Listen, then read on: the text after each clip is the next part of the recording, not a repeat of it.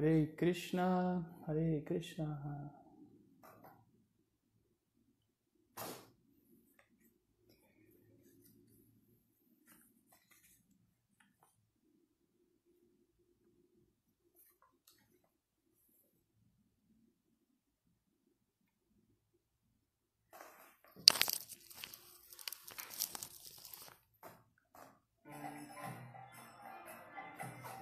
Hare Krishna. Boa noite, pessoal que está chegando agora. Bem-vindos aí nessa live do Circuito de Kirtanas, o Entre Kirtas.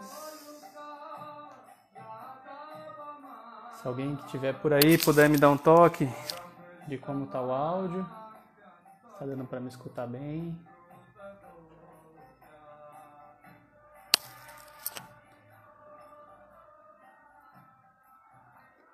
Haribol, Hare Krishna. E aí, estão me ouvindo bem?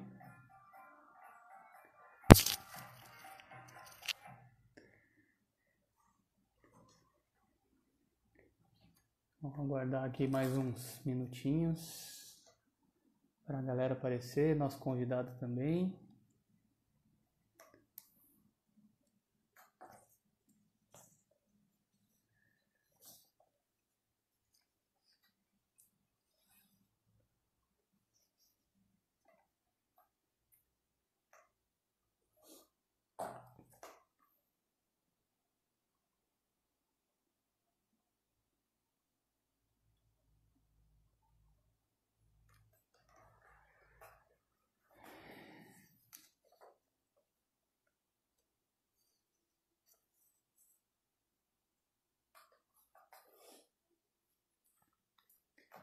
Então, pessoal, eu sou o Narada Mundas, sou um do, dos membros aqui do time do Circuito de Kirtans. Circuito de Kirtans, para quem não conhece, é um projeto onde a gente tem a proposta de viajar cada mês para um lugar diferente para realizar um festival de Kirtan a princípio, o festival de Kirtan, seis horas de duração, com vários amigos, músicos é, e, a, e, a, população local, né, as pessoas da cidade que a gente participa. A gente se reúne para realizar esse grande evento, esse grande festival de, de canto de mantras, principalmente o mantra Hare Krishna, que é o grande mantra, né, o grande mantra de de conexão aí com, com Krishna. E a, e a gente, por conta da pandemia, a gente tem realizado esses kirtans de forma online, uma vez ao mês também, na página do Circuito de Kirtans, no Facebook e no YouTube. Então, se você ainda não está chegando agora, não conhece o projeto, dá um pulinho lá na, nas nossas redes sociais, Circuito de Kirtans, no YouTube Facebook, no Instagram. Também temos um projeto, um canal no SoundCloud, que é um canal específico para compartilhar Kirtans. E aí, nos intervalos desses festivais de Kirtan 6 horas, a gente iniciou esse projeto chamado Entre Kirtans. O próprio nome já diz, sugestivo. São entrevistas entre os Kirtans e também relacionadas a esse universo do Kirtan. Nosso amigo é, nosso convidado de hoje já está por aqui. Então, vou falar um pouquinho sobre ele bem breve e a gente já convida ele para bater um papo com a gente. Então, nosso convidado de hoje é o Guru Sevananda Das, um amigo já de longa data aí do meu e principalmente da galera do Circuito de Kirtanas. Já participou com a gente em vários eventos. Esse, o Guru Sevananda é um uma pessoa da qual, uma vez que você conhece, você não quer sair de perto dele, né? Tipo, é uma pessoa muito legal de se conviver, de conversar, tem muitas histórias e tem muito conhecimento para compartilhar. Então, assim, cada cada momento perto dele que a gente está trocando ideia, conversando, ele compartilha coisas assim, tipo, únicas, assim, experiências incríveis. Então, eu estou muito feliz de de recebê-lo hoje aqui. Ele que já, já foi militar, já foi alpinista, já foi monge, já morou na Índia, já é professor de sânscrito, é músico e hoje está fazendo um projeto aí de pesquisa muito interessante nessa área de, de mantras e kirtan. Então, sem demoras, vamos convidar aqui o Guru Sevananda. Já enviou uma solicitação.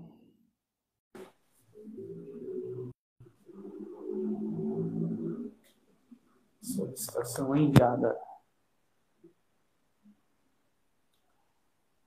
Jai Guru Sevananda. Hare Krishna. Tá me vendo aí? Oh. Me ouvindo? Tô vendo e ouvindo muito bem. Eu não tô me vendo. Deixa eu ver se eu tenho que mudar a câmera aqui, alguma coisa, não? Engraçado. Talvez você use. Você tá usando o celular? Tô. Pode usar a câmera frontal do celular. É. Você tá me vendo? Tô te vendo. Peraí, quem entrou foi a minha esposa entrou, mas ela entrou no celular dela. Deixa eu tentar, deixa eu tentar entrar de novo. Vai lá. Beleza.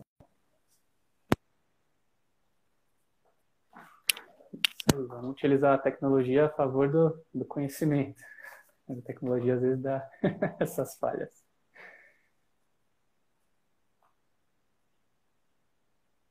Vamos lá, enviou de novo a solicitação. Vamos ver se agora vai.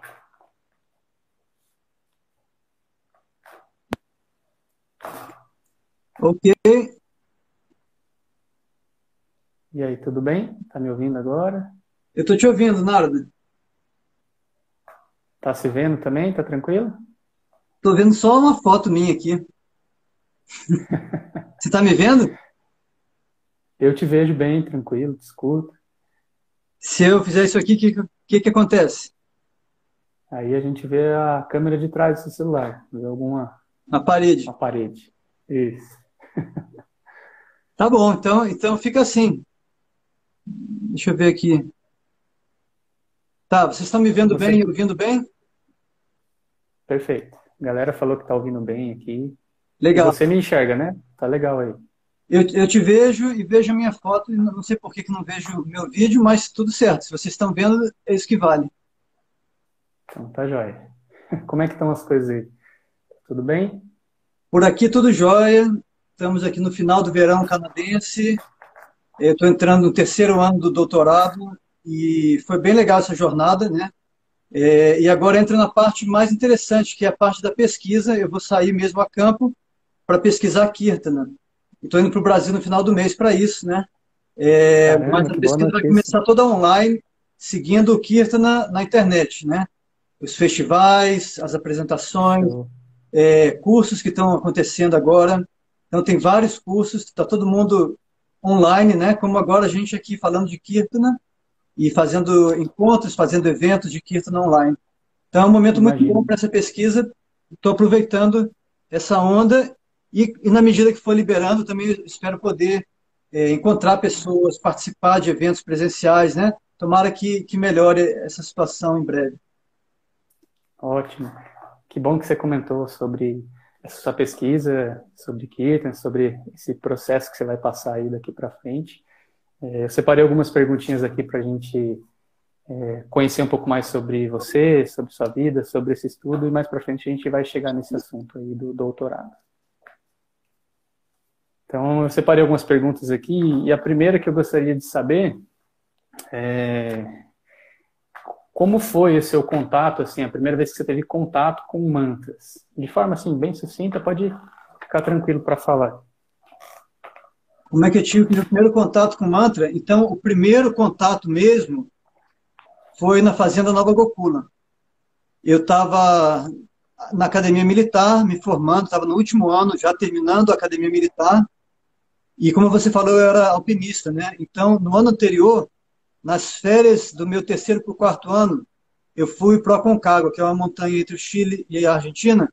É mais alto das Américas. A gente passou lá, um grupo de cinco brasileiros, todos amigos. Né? A gente foi junto, fez uma expedição. Passamos mais de um mês na montanha, assim, acampados, tentando subir. E foi bem desgastante, né? Um mês com tempestade, com tempo muito frio, muita neve.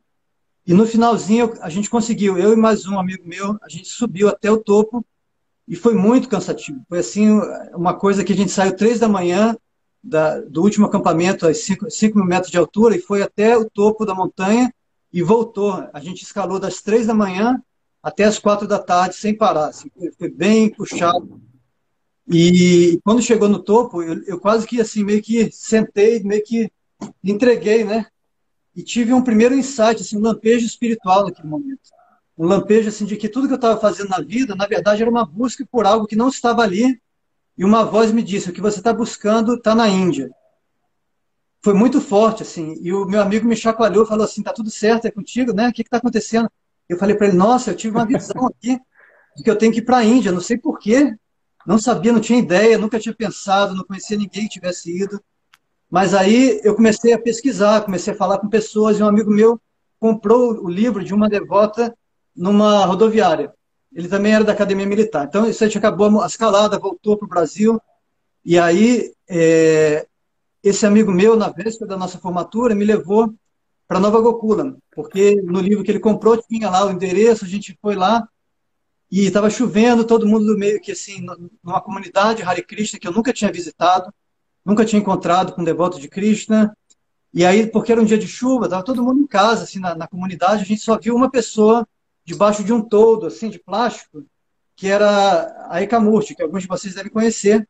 Ela, o marido dela plantava verduras, ela estava debaixo do toldo vendendo, para vender, mas não tinha quase ninguém na fazenda, porque era um dia de chuva, um domingo de chuva. E eu cheguei para ela, comecei a fazer um monte de perguntas sobre propósito da vida, se existe Deus, um monte de coisa.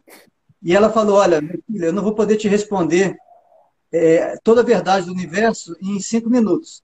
Mas eu posso dizer uma coisa: se você está buscando, cante esse mantra, porque essa é a chave que vai te levar para o que você está buscando. E ela me ensinou a cantar Hare Krishna. Mas ela falou de um jeito que foi como se um raio tivesse caído. Assim, eu falei: Nossa, uma coisa tão simples mas fez tanto sentido na hora. E, e aí ela falou: por que, que você não entra lá na sala do templo? Porque está começando um kirtana. Eu nem sabia o que, que era isso. Ela falou: o pessoal vai cantar, vai dançar, vai lá e participa.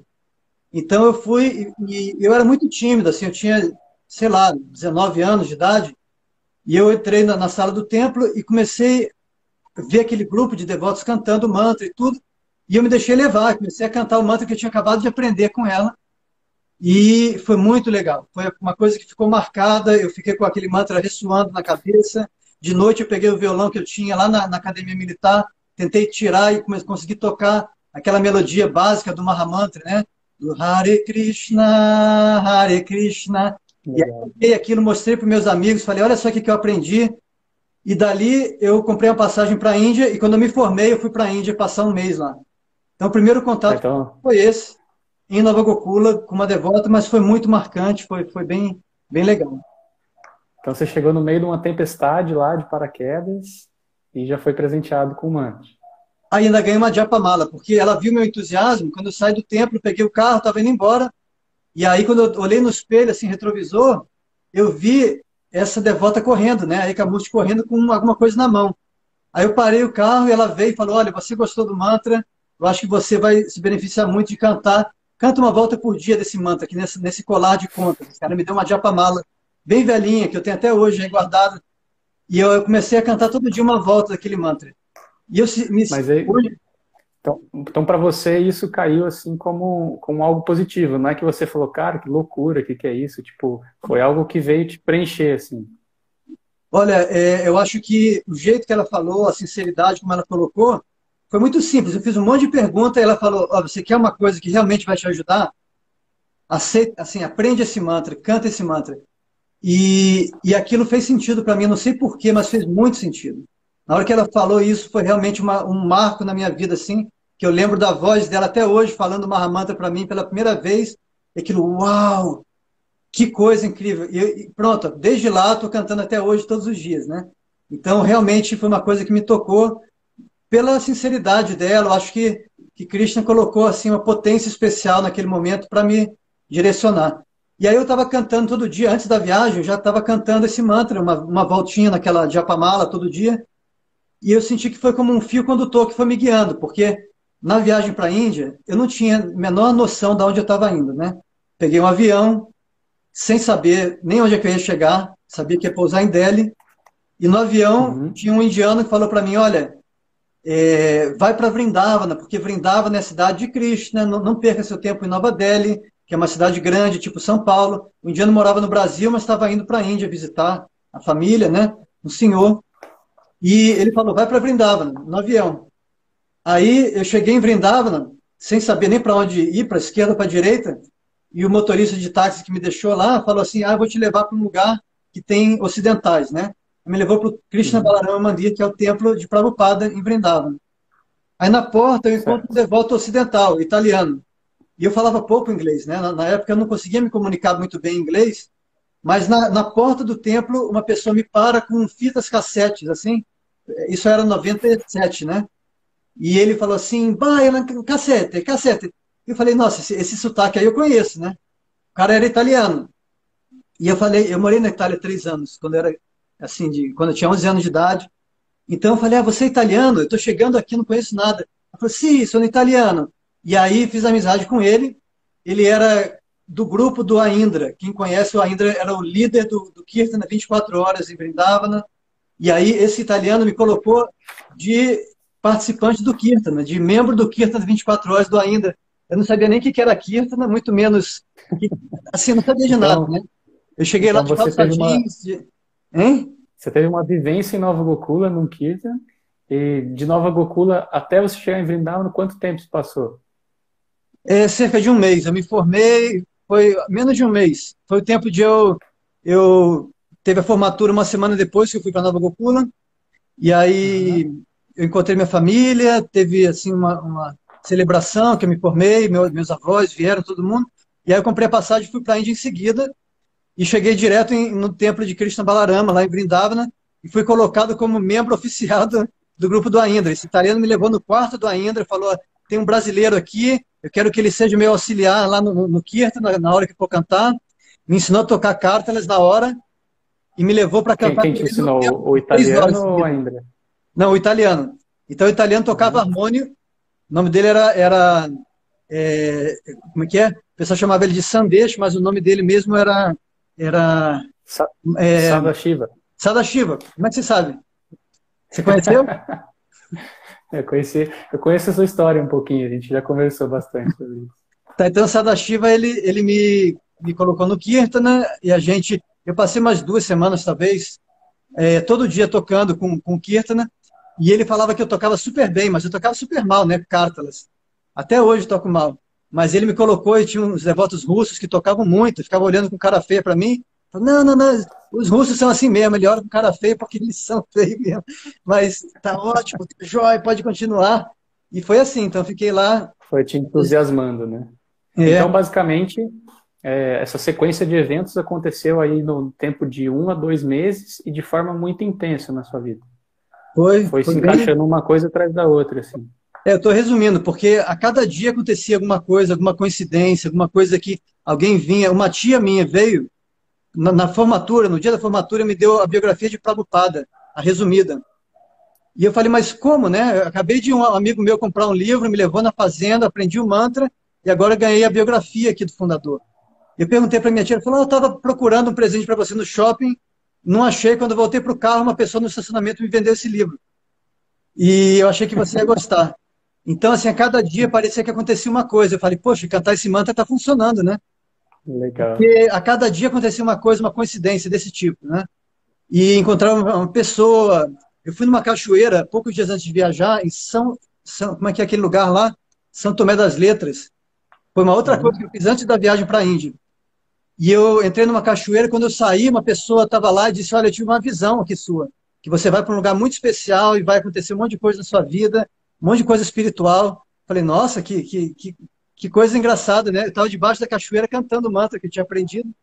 E a pessoa me viu e falou que teve essa, essa visão, assim, era tipo uma vidente, assim. Tem que tá vindo um sol bem na minha cara aqui, deixa eu tentar me ajeitar. Mas... Então, basicamente, as, os fatos foram se encaixando um atrás do outro mesmo, né? As coincidências. Foi te Foi. guiando para esse processo aí. Legal. E quando você retornou da Índia, você passou o quê? Um mês por lá, né? Quando você retornou, o que, que você sentiu que mudou na sua vida? Como que o mantra entrou ainda mais assim na sua vida depois de ter vivenciado com o Kirtan lá em Vrindavan? Tá, eu passei um mês na Índia, sendo que depois de Vrindavan ainda fui para os Himalaias, fui para outros lugares ali.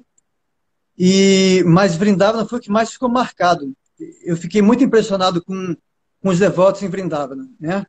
É, pela devoção, pela dedicação, pela, pelo foco mesmo, pelo assim colocar Krishna e serviço devocional acima de tudo, né? É, e eu voltei para o Brasil com duas fitas cassetes ou três do Aindra. E comecei meu trabalho como, como tenente do Exército. Eu tinha acabado de me formar, tava, me apresentei no regimento de cavalaria, eh, era no sul do país, em Rio Negro. E eu dividi a casa com um amigo meu. E tinha, eu, assim, algumas coisas eram dele, outras eram minhas. Por sorte, o aparelho de som era meu. Então, o tempo todo em casa tocava Mahamantra, porque eu que, que monopolizava o aparelho de som, né? Então, o que, que aconteceu? A gente começou.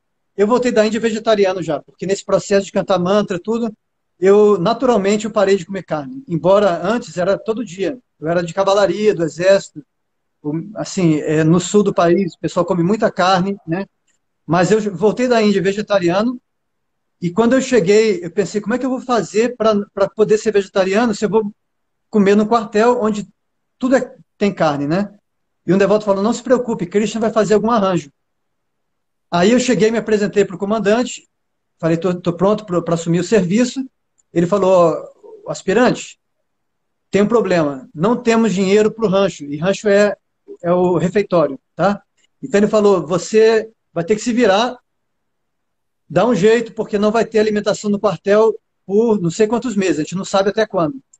Aí eu já saí naquele primeiro dia, comprei um fogão, uma panela arroz, as coisas básicas, e não sabia cozinhar, mas falei, ó, vou começar a me virar. E aí passaram vários meses eu cozinhando em casa, mas aí era bom porque eu tinha como fazer comida vegetariana. E quando chegou, depois de seis meses, que, que voltou a ter almoço no quartel, para incentivar o pessoal a ir para casa, porque não tinha vindo toda a verba do governo, veio só uma parte. Então eles passaram a dar duas horas de intervalo em vez de uma hora que era normal, para gente, para quem quisesse poder ir para casa, almoçar e voltar. Eu morava do lado, então eu continuei durante dois anos nesse mesmo esquema. Dois anos depois, quando eu consegui pedir demissão e estava indo embora, teve uma formatura, uma reunião né, com todo o quartel para despedir da minha. E aí o comandante leu um elogio pela minha atuação naqueles dois anos e tudo, e falou: agora, antes de, de vocês dispersarem, era sexta-feira, era meu último dia de, de, de serviço, né? Aí ele falou assim: último aviso aqui antes de vocês irem para casa. A partir de segunda-feira, o nosso almoço volta ao normal, uma hora de intervalo só, todo mundo almoça aqui. Aí eu falei: o que, que é isso? No primeiro dia que eu cheguei, eu, eu ganhei permissão para almoçar fora em casa. No último dia, volta ao normal, todo mundo tem que comer no quartel.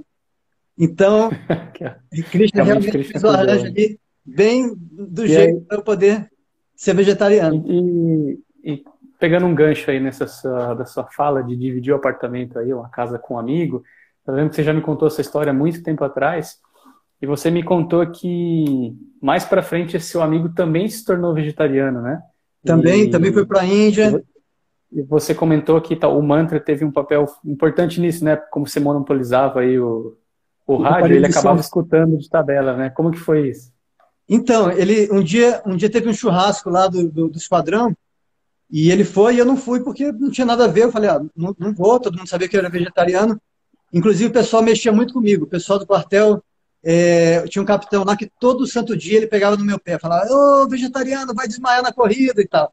Mas eu tinha sido atleta de pentatlo por, por cinco anos, já na, lá no, no na academia militar, e depois continuei sendo chefe da equipe, fui colocado como chefe da equipe no quartel. Então, durante mais dois anos, eu, fui, eu, eu treinava todo dia e era treinador dos, dos outros atletas, né? E aí o, o, capitão brincava comigo, ah, vai desmaiar na corrida e tal, né? Aí quando passou um ano, teve uma prova de pentatlo e não só eu tive o melhor desempenho da minha carreira como vegetariano, mas os, toda a minha equipe se, se, deu super bem. A gente foi o primeiro lugar do, de todos os quartéis. Fantástico. Então, isso aí, assim, muita gente começou a dizer, nossa, a, a dieta do tenente está boa, né? E aí teve, teve um soldado e um, e um sargento que, que, viraram vegetarianos. E logo em seguida teve um, um, churrasco que todo mundo foi, mas eu não tinha ido, todo mundo sabia que era vegetariano. Mas esse meu amigo que morava comigo foi. e voltou cedo. Eu falei, o que, que houve, né? Falando, olha, cheguei lá, senti que eu não estava com vontade de comer carne, nem de beber, e voltei para casa. E falou assim, me explica aí esse negócio de vegetarianismo, qual que é a vantagem? Aí eu falei, se eu te disser, você vai, você vai largar a carne na hora, né? Porque só tem vantagem. Aí eu falei, então quero saber. Aí eu peguei aquele livrinho de receita, aquele é, Gosto Superior, e dei para ele, falei, só, só lê a introdução aí, eu acho que não precisa uhum. de nada. Aí ele leu a introdução e... É verdade, né? Mas então, interessante esse fato, porque você comentou que você escutava o mantra e provavelmente ele estava ali escutando junto, né? Sim. Você acredita que o, o, mantra teve essa potência, é, tanto em você quanto nele? Eu, eu não vejo outra, outra possibilidade, né? Porque, assim, ele estava ali ouvindo o mantra todo dia e ele não estava interessado nem nada, ele estava depois de, de, da academia, estava com uma outra mentalidade, de querer curtir a vida e tudo. Mas, de repente, ele foi mudando e ele, ele, assim, tomou um rumo bem diferente do que ele mesmo imaginava, né? De, de assim, de, de um, acho que um amadurecimento espiritual e uma, uma busca de outras coisas, mas, é, enfim, ele não se tornou um devoto de Cristo nem nada, mas ele se casou com uma moça muito boa, está é, casado até hoje, né, com ela, é, e assim, eu acho que teve um efeito benéfico para ele também, embora ele não tenha seguido tudo que eu segui, mas ele chegou aí para a Índia depois, no ano seguinte. É, passou, passou um mês lá também de férias, foi, foi bem legal. Legal. E assim, a gente tem ainda mais 25 minutos é, para essa live, né? E, na verdade, um pouquinho mais, acho que é, 30 minutos. E o pessoal que, que já quiser ir anotando suas perguntas aí, no final a gente vai tentar liberar um, um espaço aí para a gente comentar alguns acontecimentos dessas histórias. Mas aí, depois de tudo isso acontecer, eu sei que você teve o intuito de se tornar um monge, foi morar na Índia de fato alguns anos, é, estudar profundamente a cultura do hindu, é, se tornou professor de sânscrito, né? Fala rapidamente para a gente como é que foi esse, esse background da sua vida. É, então, depois de dois anos no Exército, eu pedi demissão, fui para a Índia para poder me aprofundar e, e, passei vários anos estudando, seis anos na região de Vrindavana, Govardhana, estudando Bhakti Shastri, Bhakti Vaibhava, depois um curso de sânscrito, e aí fui para Mayapur depois, onde fiquei dando aula no instituto que tem lá, aulas também de Bhagavad Gita, Srimad Bhagavatam, é, e aí no Brasil, quando eu voltei, depois de casar, depois desses, de 10 anos na Índia, eu casei, acabou que a gente voltou para o Brasil, já com a nossa primeira filha, né? E no Brasil é que eu viajei mais dando curso de introdução ao sânscrito, de pronúncia de mantras, né? A gente viajou bastante uhum. pelo Brasil e eu comecei a ver que tinha muito interesse de pessoas, mesmo fora, assim, pessoas que, que gostam de línguas, de idiomas ou, ou praticantes de yoga, para aprender sânscrito e aprender a recitar mantras. E com isso a gente viajou, deu muitos cursos, foi bem legal. E depois eu fiz o mestrado sobre o Srimad Bhagavatam e agora o doutorado sobre Kirtana, que é justamente essa prática de cantar os mantras. Né? Então, então é muito interessante estudar como o Kirtana está chegando no Ocidente, está se tornando uma prática cada vez mais popular na América do Norte. Eu acho que tem mais ainda do que no Brasil, embora o Brasil a coisa está crescendo também e, é bem legal ver esse movimento. Então, é um movimento que, que transcende qualquer tipo de, de, de, de fronteiras. Né? A gente vê que tem pessoas do yoga, tem pessoas Hare Krishna, tem Sikhs, tem pessoas de várias uhum. linhagens espirituais que na hora do Kirtan todo mundo se junta. E às vezes a pessoa que está no Kirtan com os Hare Krishna também está no Kirtan do Krishna Das, ou do grupo do, dos Sikhs, ou do, de outros grupos, né? Então existe assim uma, uma participação, as pessoas transcendem barreiras e, e, e é, assim, é, linhagens para participar dos Kirtanas. Eu estou começando agora a pesquisa, então eu até o momento tenho lido o que existe, que não é tanta coisa assim, e vou começar a pesquisar agora sobre como que está acontecendo esse movimento, como que está sendo adaptado e adotado pelas pessoas no Ocidente. E quando, só fazendo uma pausa aqui nessas, antes de você iniciar a falar sobre o projeto, eu já participei de alguns workshops e cursos que você ministrou, que você guiou sobre mantra. É, você é muito técnico assim e ao mesmo tempo muito didático, então é muito interessante descobrir, é, descobrir com você que o som ele ele tem um poder né? O, o efeito do som ele propaga é, e causa um impacto, né? Independente do tipo de som que é que é emitido, né? Esses dias até recentemente eu vi uma publicação que um pai e uma filha estavam cultivando três plantas e, e no decorrer do dia eles colocavam a gravação, uma gravação no celular para uma planta falando só coisas bonitas, só coisas, coisas boas, palavras de carinho, de troca, de amor, e em outras, assim, palavras mais pesadas e tal. E, as, e uhum. o resultado foi que a planta que, que mais cresceu foi a que recebeu essas palavras, né, de carinho, de, de afeição, uhum. coisas positivas. Então a gente tem, assim, uma uma, uma história de que a, a, tem uma, uma potência o som, né? E, e, você tem pesquisado sobre isso nesses workshops. Eu queria que você falasse um pouco do poder do som, se, se ele é transformador e se os mantras também, como que é a relação do mantra com esse poder de Sim. palavra, né? Tá, essa, essa é uma ciência milenar que na Índia ela é muito desenvolvida, né? Mais do que qualquer outra parte do mundo. Então, desde os Vedas, desde os textos mais antigos da Índia, do Rig Veda, é, entende-se que, que o som é uma potência muito é, poderosa mesmo, e, e assim, ela transforma a matéria, transforma a consciência, ela realmente tem um efeito é, impressionante. Mas não é, é um efeito sutil que as pessoas nem sempre percebem, né? Então, a literatura védica traz esse, esse tipo de compreensão é, de como o som ele afeta mesmo o mundo. É, tudo que existe é vibração. O som ele, ele é vibração da forma mais sutil e o som é criador. Ele, ele cria situações, ele transforma. Então os mantras são não são uma sequência qualquer. Eles são uma sequência de sonora que traz vibrações específicas que invocam certas energias e nos conectam com certos é, divindades que, que controlam essas energias. Então, cada som, cada sílaba no sânscrito, ela corresponde a algum tipo de, de significado, de efeito, né?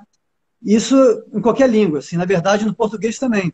Vamos dizer, por exemplo, sham em sânscrito é, é uma raiz, tá? Toda a linguagem sânscrita ela é formada a partir de 2.100 raízes, cada raiz tem um significado, e todas as palavras são criadas em cima dessas raízes seja nomes, é, adjetivos, verbos. Então, se eu pego Sham, daí vem a palavra Shanti, Shankara, Shambhu, é, tudo isso vem de Sham. Sham minha praxe, o Ashram de Vyasadeva. Então, Sham tem essa, essa energia de, de tranquilidade, de paz, né? de sossego, de silêncio. Em qualquer lugar do mundo, se você for lá e disser todo mundo entende. Não importa se você está no Brasil, na Índia, na China, as pessoas entendem, porque esse som tem uma energia que acalma. Se você pega o som de cr, que é a combinação do K com R, né? O K é impulso e o R é fogo. Então você junta um impulso, um impulso com fogo, você tem palavras em sânscrito ligadas à ação e criatividade. Então, cria, de cria yoga, que em português tem o verbo criar, né? Então tem a ver com atividade, com ação, com criação. E todas as palavras ligadas a, a esse tipo de, de, significado vêm da raiz kr. A gente pega a raiz tr, que é T com R. Você tem a palavra tara, que significa estrela, que serve para você transpor, cruzar o, o, oceano, né? Os navegadores usavam a estrela para navegar e cruzar o oceano. Tara, a estrela também cruza o céu ao longo da noite. Então, Tara é, é a divindade que, que, que assim, tem a ver com essa energia de, de transformação, de, de transpor obstáculos. Então você transpõe, você vê que esse, esse som de tra, ele, mesmo em em grego, no que você quiser, né? essa coisa de transformar, transportar, transcender, tá? é do sânscrito. Então, o som tem essa, essa qualidade, o ma de mãe, de matéria, de matra, de metro. Matra é uma palavra em sânscrito que, que significa mensurar. E em português você tem metro, né, como unidade de medida. Então, assim, a gente Legal. pode ir longe. Aprofundar muito, né? Assim. E esses, esses cursos, workshops, é, eu sei que você, na verdade, sim, eu sei que você tem compartilhado o seu conhecimento e esses curso, cursos através de um projeto que você criou chamado Caminhos do Dharma, não é mesmo? E, sim. nesse, nesse projeto você compartilha todo o seu conhecimento e a sabedoria de mantras. É, a gente tem um curso de mantras que está online. Esse curso de mantras foi, foi o primeiro, assim, porque quando eu, vi, quando eu soube que eu viria para o Canadá para fazer o doutorado, é, um amigo meu aí no Brasil, Giridari, né? Ele falou, poxa, faz alguma coisa online, deixa alguma coisa, né? Não, não vai embora assim. E eu falei, não, mas eu gosto de, de dar aula presencial. Eu não tinha muita fé em ensino online, né? E agora eu estou vendo que, que, funciona, que tem suas vantagens também. E aí, mas ele, ele insistiu e tudo, ele falou, só cria o curso e eu tenho todo o canal para você colocar. Aí tem até o sócio dele que, que, que faz toda a parte técnica.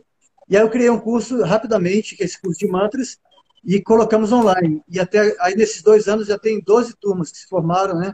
Foi bem legal. Mas como eu entrei no doutorado, não tive tempo de fazer mais nada, né?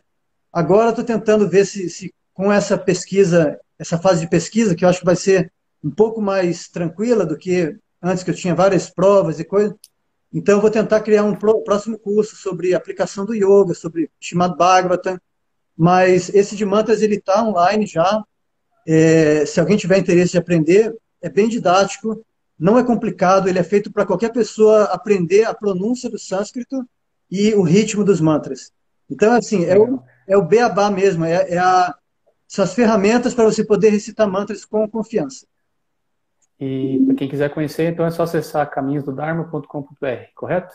Ah, eu posso te passar o link do curso diretamente, porque porque o curso nem sempre está aberto à turma. Eu posso abrir, abrir um link e passar para você, se você quiser depois compartilhar aí, tá? Eu, tá eu te mando aí em seguida. Legal. E então fala um pouquinho para a gente sobre o seu doutorado. Qual que é o qual que é o tema dele? Qual que é o seu objetivo? O que, que é a base da sua pesquisa? Porque a ideia da live de hoje era a gente falar um pouco sobre a ciência do mantra, né? Então, que, que embasamentos científicos a gente já tem, talvez que você já encontrou na sua pesquisa, relacionados ao som, ao mantra? Uhum. Ok. Então, o meu doutorado é em ciência da religião, tá? E, e é engraçado porque eu descobri, pesquisando em vários databases, como é que chama? É, bancos de dados que tem acadêmicos, né? Através da, da, da, do librário, não sei se é librário que fala, a pessoa que cuida da, da biblioteca, da bibliotecário, nessa parte de religião, a gente fez uma pesquisa no mundo inteiro e não tinha nenhuma dissertação de doutorado, nenhum trabalho sobre Kirtana. Não tem. Feito dentro da ciência da religião. Então, eu trouxe esse tema, falei para o meu orientador, olha, é, Kirtana não é música. Kirtana é um processo espiritual que é importantíssimo, ele é central em várias tradições da Índia. Mas até hoje ninguém fez um trabalho sobre Kirtana. Então, na América do Norte, Prabhupada chegou no, nos Estados Unidos em 65, então nós já estamos em 2020 então, Kirtana já está acontecendo há mais de meio século. E até hoje nós não temos um trabalho sobre Kirtana, explorando esse fenômeno como uma prática espiritual. E ele falou: Nossa, isso é incrível, né? É, então a gente precisa de um trabalho assim. E assim, deram carta branca para eu fazer uma pesquisa sobre Kirtana. Então não existe muito material acadêmico sobre isso. Existe assim dois autores que escreveram livros explicando a importância do som na cultura indiana mas não, não são trabalhos especificamente sobre Kirtana e, e, sobretudo, eu quero abordar o Kirtana no Ocidente. Como que as pessoas que não são de origem indiana, que não cresceram, nasceram na Índia, não têm família indiana, né, não tem essa raiz étnica, mas como que essas pessoas se interessam pelo Kirtana, como que elas adotam essa prática na sua vida, como que elas adaptam também o Kirtana dentro de um contexto ocidental. Esse é o tema. Esse, esse é o que vai te guiar para fazer essas pesquisas, que é qual você vai começar agora, né? Que você mencionou que está vindo para o Brasil uhum. e, e vai começar a vivenciar isso. Isso.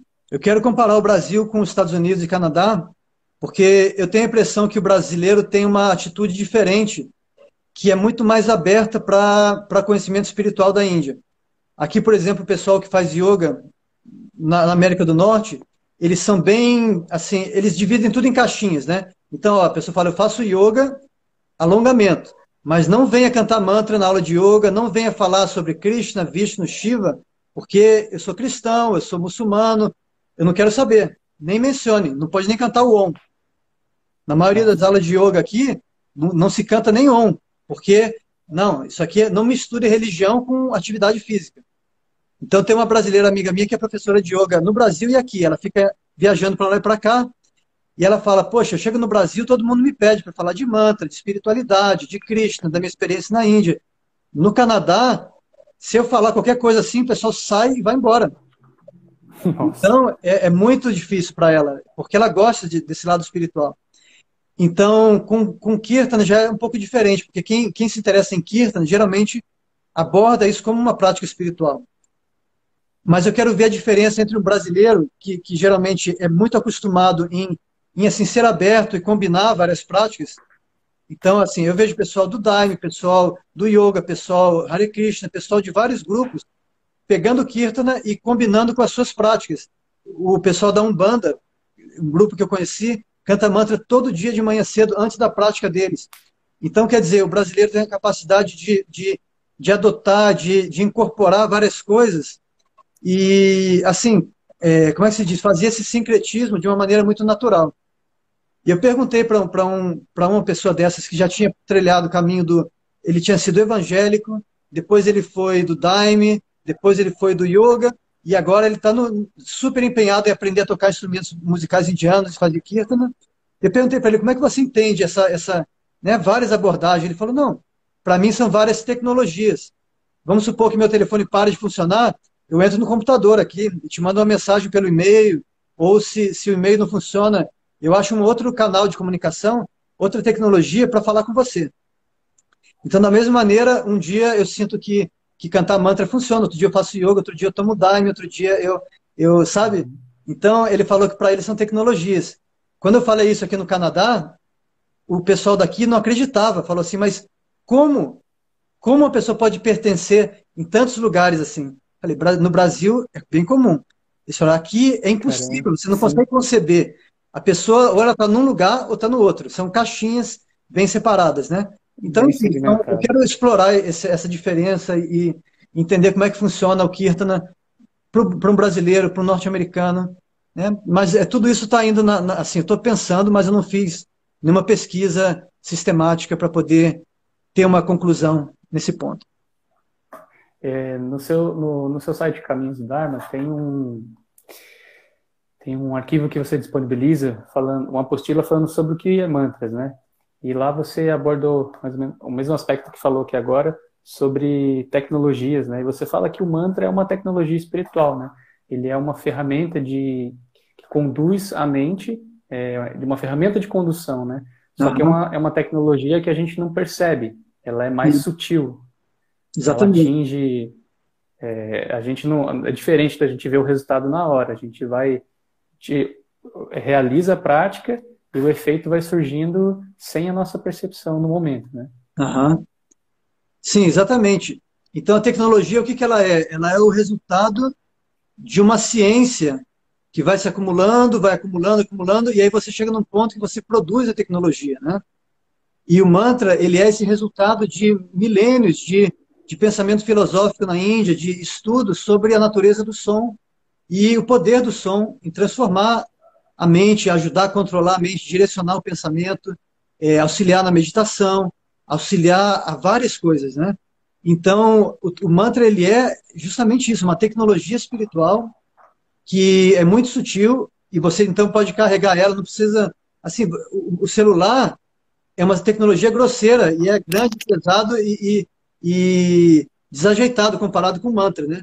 Porque o mantra não pesa nada, você pode ir em qualquer lugar, numa floresta, na fila de um banco, no supermercado, é, dirigindo um carro, você pode cantar o mantra e ter o acesso a, a essa potência dos mantras, né? Então, é uma tecnologia muito interessante e o efeito é sutil, mas ele é real e ele é profundo. Inclusive, assim, eu diria que ele é mais forte do que de qualquer outro tipo de tecnologia, porque o mantra vai transformar a gente de dentro para fora a gente pode não perceber de imediato, mas eu olho para a minha vida agora, e desde quando eu comecei a cantar mantras, e a direção que ela tomou seria inconcebível se eu não tivesse praticando mantras durante esse período, né? Inclusive, é, você está sempre compartilhando nas suas redes sociais vídeos onde você está realizando kirtan com a família, né? Como é que é para as crianças, para sua esposa, crescerem nesse ambiente onde Kirtan é algo natural? É, então, eu acho que Kirtana é uma linguagem tão universal que qualquer um participa, né? O que dizer de nem só criança, até um cachorrinho, um gatinho pode participar, né? Então, assim, o som está lá, aquela vibração sonora, ela é muito, muito poderosa, muito benéfica, e quem está ouvindo está se beneficiando. Aqui em casa a gente costuma, quase toda noite, antes de dormir, a gente senta um pouquinho ali, vai apagando as luzes, né? Começa a cantar. Eu pego o violão, começo a cantar como quem não quer nada. É, se tentar fazer uma coisa assim, assim tipo programada, é, planejada, não funciona com criança, né? Ou se teria que forçar elas, mas não seria legal, porque seria uma coisa muito formal. Então eu começo a cantar, e aí daqui a pouco chega a pequenininha, começa a dançar, aí vem a outra, pega um outro instrumento, aí vem minha esposa, vai apagando a luz, e aí flui. Tem dia que, que assim, que é um super kirtana, tem dia que vira uma brincadeira, tem dia que não acontece nada.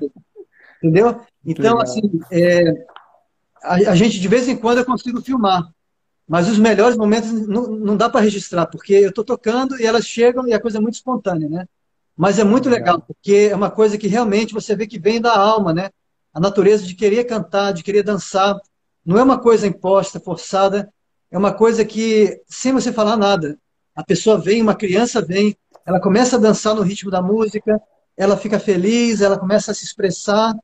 E, e hoje em dia, a pequenininha que tem três anos, tem dia que se eu não, não, não pego o violão e começo a cantar, ela me puxa, tem dia que eu estou no quarto, porque eu estou estudando, lendo alguma coisa, ela agarra minha mão, me puxa e fala, eu quero cantar o Namu Bhagavate Vasudevaya. Ou quero cantar Hare Krishna, Hare Krishna. Sabe? E ela escolhe o mantra, fala, quero esse mantra aqui. E eu tenho que acompanhar. Então, acho que é muito saudável, assim, é uma prática que qualquer pessoa pode tentar adotar em casa, né? Quem tem família, Sim. tem criança, de maneira bem solta, assim, sem precisar é, seguir regras rígidas, deixa fluir a coisa. É, vou pedir para o pessoal aqui que quiser já fazer as perguntas, já realizar as perguntas agora, enquanto eu faço uma última pergunta para o Guru Sivananda, e assim que ele responder, a gente já pode ir para essas perguntas. Temos aí quase é, 10 minutinhos para encerrar a nossa live. É, recentemente você gravou um disco né, chamado Mantra Yoga, a qual é, você gentilmente me convidou para fazer a arte desse trabalho, né? Super e arte, né? tem, é, artista. Tem, tem, tem diferentes mantras aqui é, para diferentes divindades. Como é que me fala assim, como é que é a sua experiência com esse projeto, qual é a reação das pessoas, o que, que você sentiu quando você começou a ter feedback desse trabalho? Poxa, isso foi assim, uma coisa que aconteceu organicamente. Eu nunca, nunca me considerei músico, eu não sou músico profissional. Eu comecei a tocar violão quando tinha 14 anos, aí parei, fui para a Índia, fiquei todos esses, sei lá, 15 anos sem tocar no violão na Índia.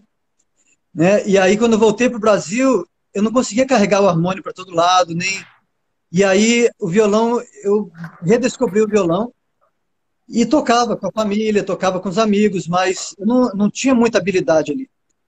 E, mas aí a gente começou esse curso online de mantras e um dos alunos do curso online, acho que da segunda turma, ele tinha um estúdio em São Paulo e, e eu falei com ele, vamos gravar algumas coisas só para registrar para que os alunos do curso possam ter acesso aos mantras, para eles ouvirem, aprenderem o mantra, praticarem. Eu comecei a gravar só voz e violão e, e passar para ele. Mas ele falou: olha, dá para fazer uma coisa melhor do que isso. A gente pode colocar, você coloca só sua voz e violão, de maneira simples, do jeito que você toca, e eu vou convidar outros músicos, amigos meus, e vamos colocar outros instrumentos. E aí foi, foi assim um trabalho que foi quase um ano de trabalho, assim, porque eh, eu gravava um, um mantra no violão, mandava para ele.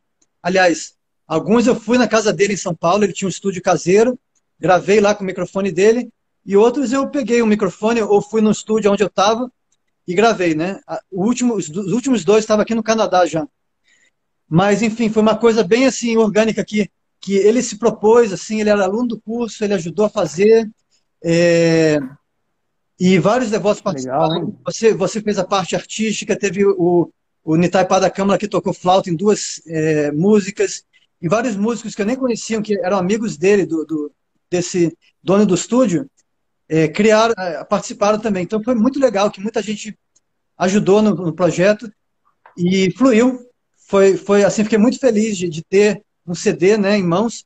E esses mantras são todos muito significativos, porque, embora eu, seja, eu sou devoto de Krishna, e assim, a devoção por Krishna é a minha conexão, mantra Hare Krishna é central todo dia na minha vida, mas eu sempre gostei uhum. de cantar para Shiva, sempre tive assim, gostava do, do mantra, Om Namah Shivaya, para mim, soa tão bem, sabe, me sinto tão bem.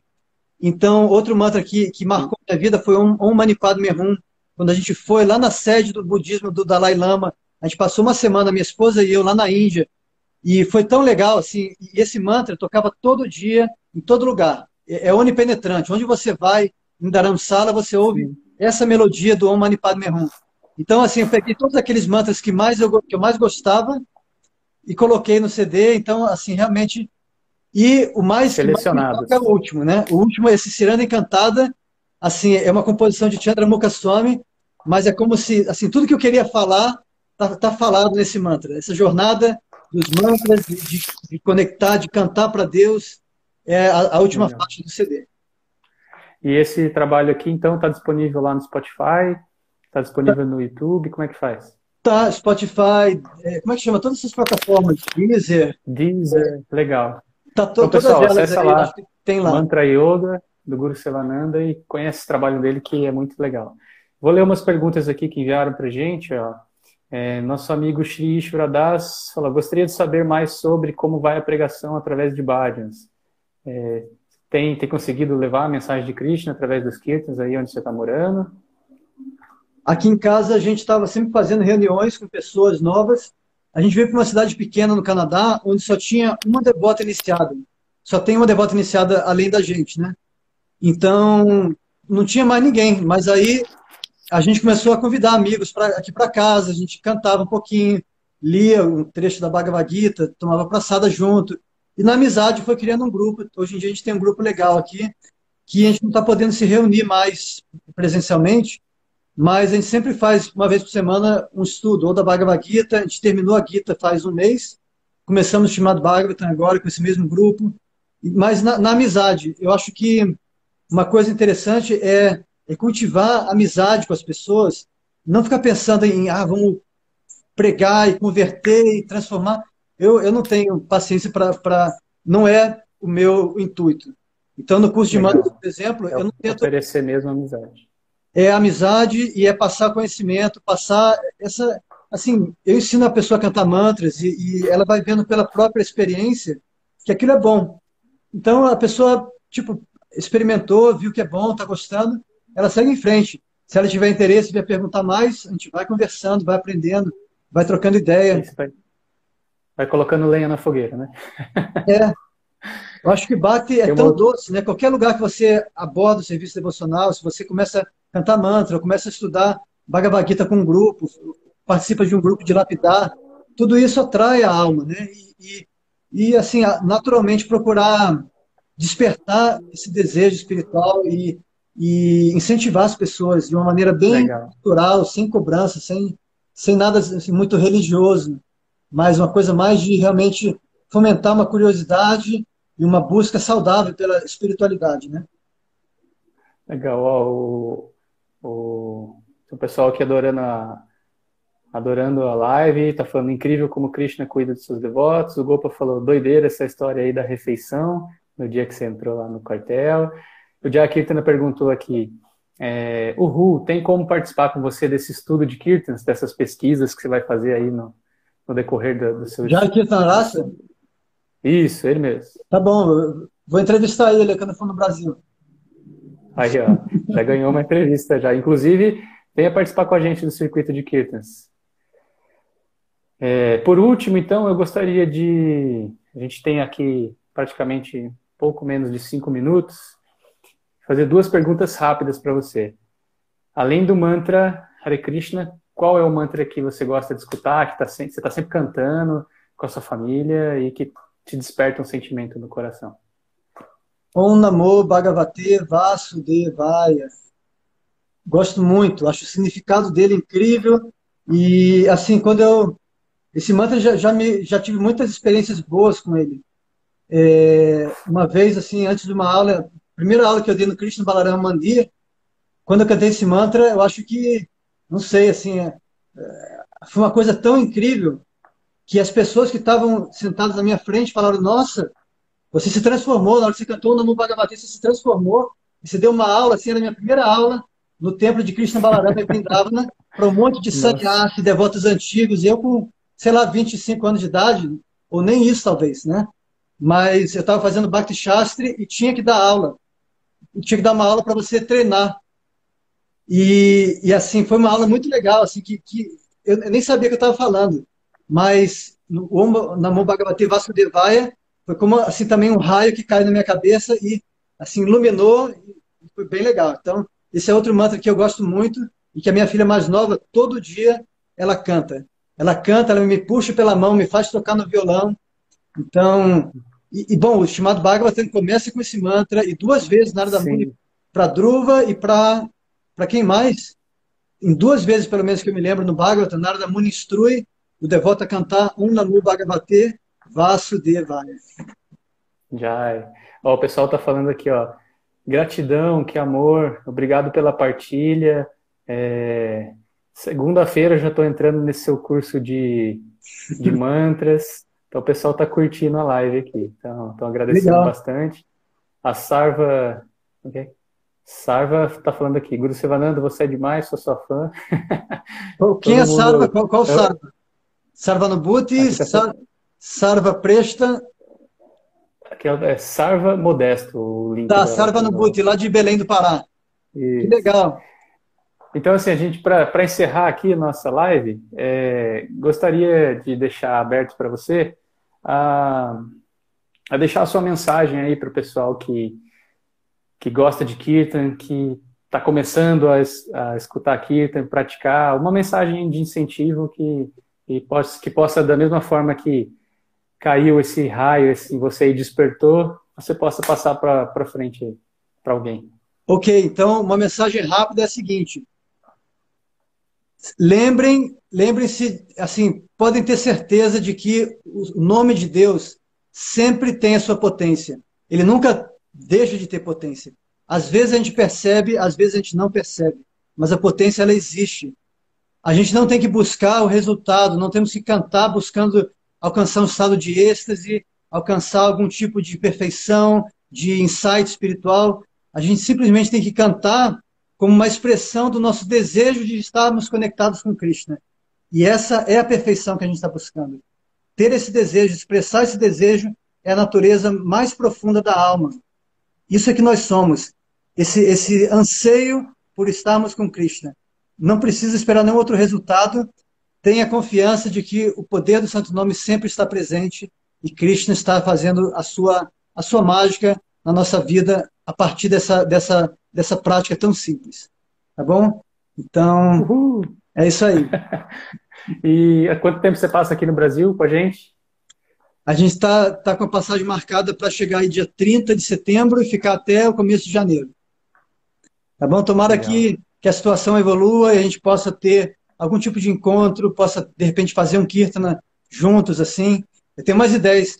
É, eu queria juntar uma turma aí que gosta de Kirtana e gravar um mantra chamado é, Kunja Bihari Ashtakam, que uma vez a gente fez lá em Curitiba com Brahmashi, com vários devotos super especiais que tem no YouTube, mas está com a gravação, a qualidade da gravação está tá muito, muito ruimzinha em termos de som.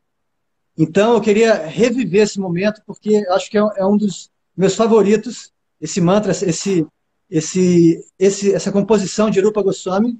Então, chegando no Brasil, eu vou, vou convocar aí quem tiver interessado um mridangueiro bom, cártalas e outros instrumentos aí, rabeca, quem tiver interesse, fazer, assim, gravar uma, uma, um vídeo com qualidade boa de som, de imagem, desse mantra que eu acho que é demais. É Lila Kirtana, é, uma, é um Kirtana Legal. os passatempos de Krishna.